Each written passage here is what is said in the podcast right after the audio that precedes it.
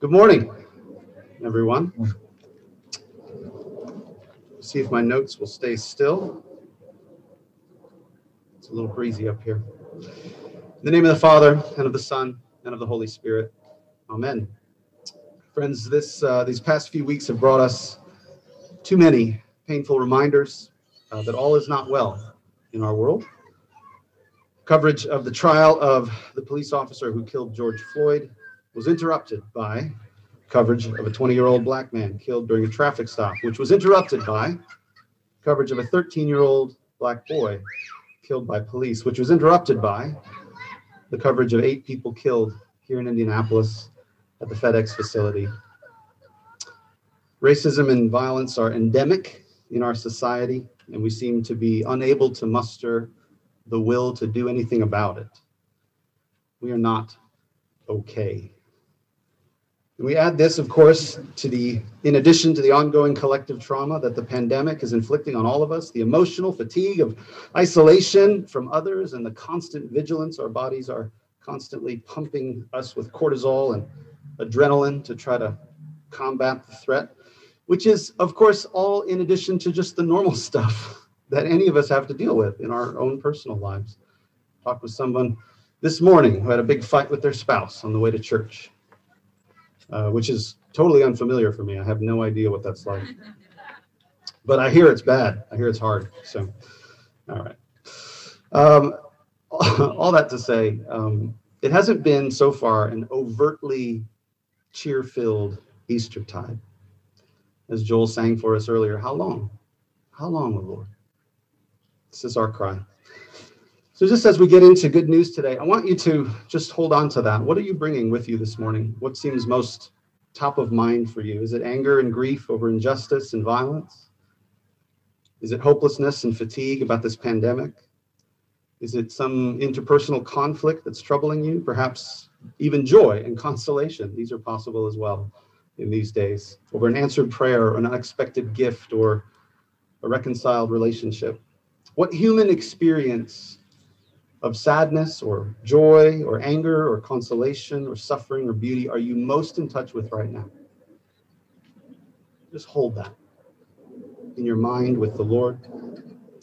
Imagine that experience, whatever it is now, being received into the body of Jesus onto the cross and taken into the presence of God in the resurrected flesh of Jesus to be healed, to be redeemed, to be transformed.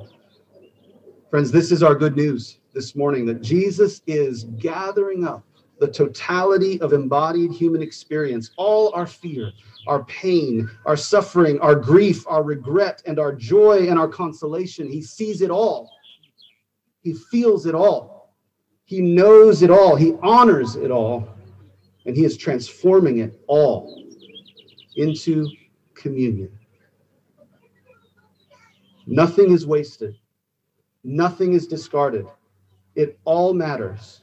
Everything belongs. God is present to all of it because Christ is the life of the world.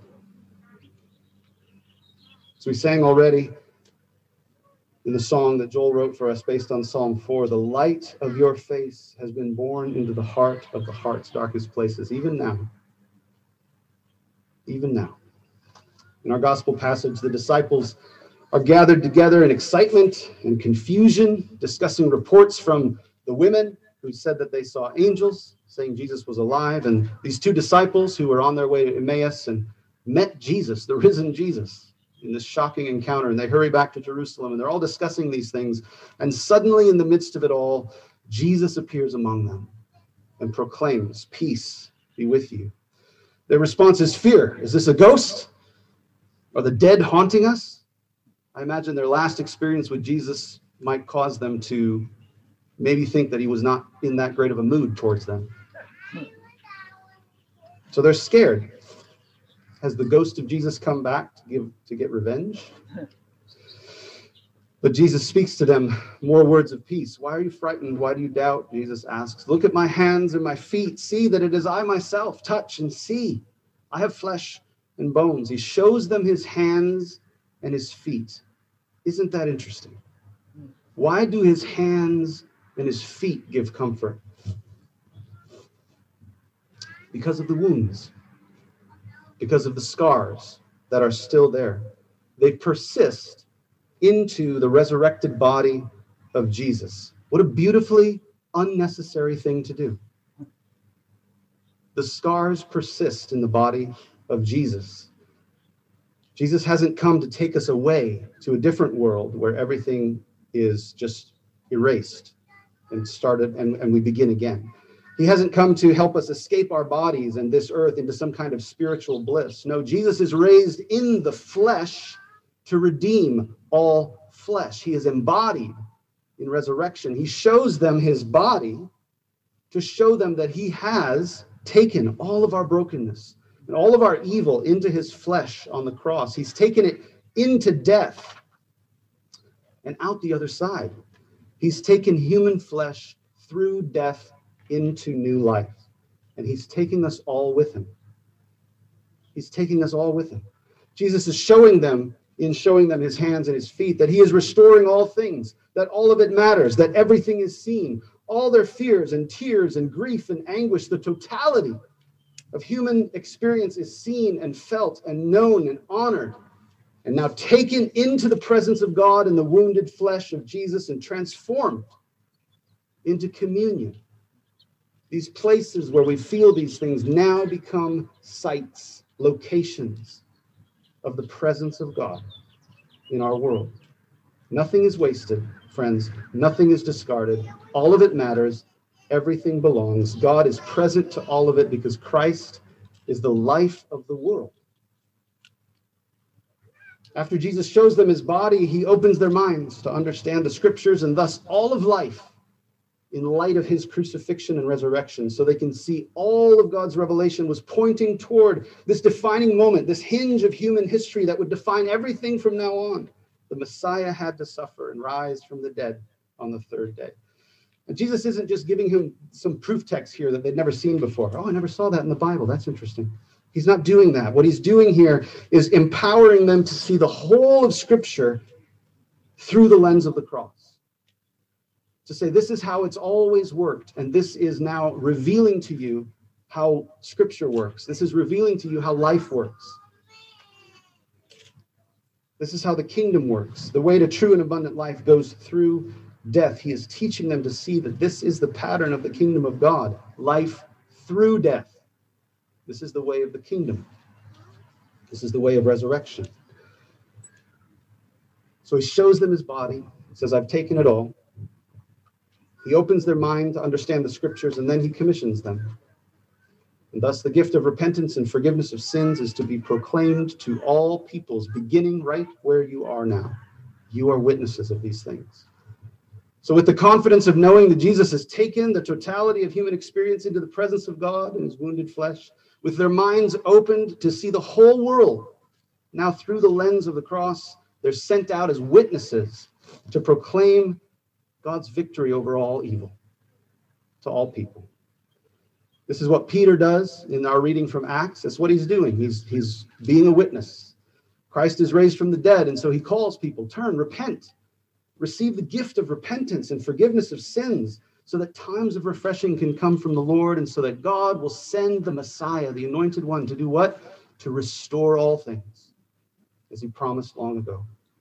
Yes, we still await the final consummation, this renewal and restoration of all things. As John writes in the epistle reading that we had this morning, we are children now, but what we will be has not yet been made known. We live between these times, between the inauguration of the kingdom and the fulfillment of the kingdom. Right now, Christ has ascended and right now reigns over the world, over the whole cosmos as Lord, but as yet we don't see everything subject to him.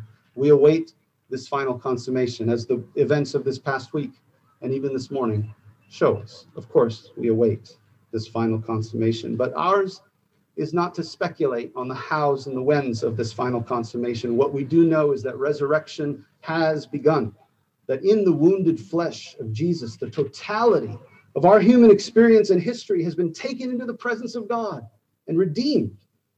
Christ is the life of the world. We are witnesses of these things. We're not called to be experts or analysts or critics. or solvers of problems. We testify to the joy and peace that is ours in the Holy Spirit. This is what we do as witnesses of these things. So let's respond to this good news this morning. In song and in prayer, we're going to respond with a song, and then we'll pray together for our needs and the needs of the world. And then we'll come to the climax of our worship gathering, which is coming to this table to receive the body and the blood of Jesus in bread and wine. And I want you to notice the movement. I don't know if you guys notice these kinds of things, but this is important. Notice the movement of our prayers around the table. It starts with an offering, it starts with us offering ourselves, offering all that we are, trusting that all of it belongs, all of it matters. Nothing is set aside or ignored, whatever that most salient thought or feeling or situation or experience that you are bringing today, that matters. We offer that. We offer our whole lives to the Lord good, bad, ugly, evil, well intentioned, all of it. This is what we mean when we say, lift up your hearts. And this is what we're doing when we say, we lift them up to the Lord. We bring our whole selves, all of it. So we bring the totality of ourselves and we bring that embodied in bread and wine. Right now, the bread and wine represent us, just bringing our normal lives to the Lord, bringing, the, bringing it into the presence of God. And during the prayer, they're set apart to become for us the body and blood of Jesus. So we offer our lives, we offer our human experience. It's taken into the presence of God and then given back to us as a means of communion with God. Does that make sense? I nerd out about this stuff, and so I'm really excited about it. I want you guys to be excited about it too. We receive back what we offer as a means of communion with God. And then, friends, this is the best part. Maybe there's no best part, but I love this part. And then we actually become what we receive. The bread becomes the body of Christ, and then guess who becomes the body of Christ? We do. We become what we receive.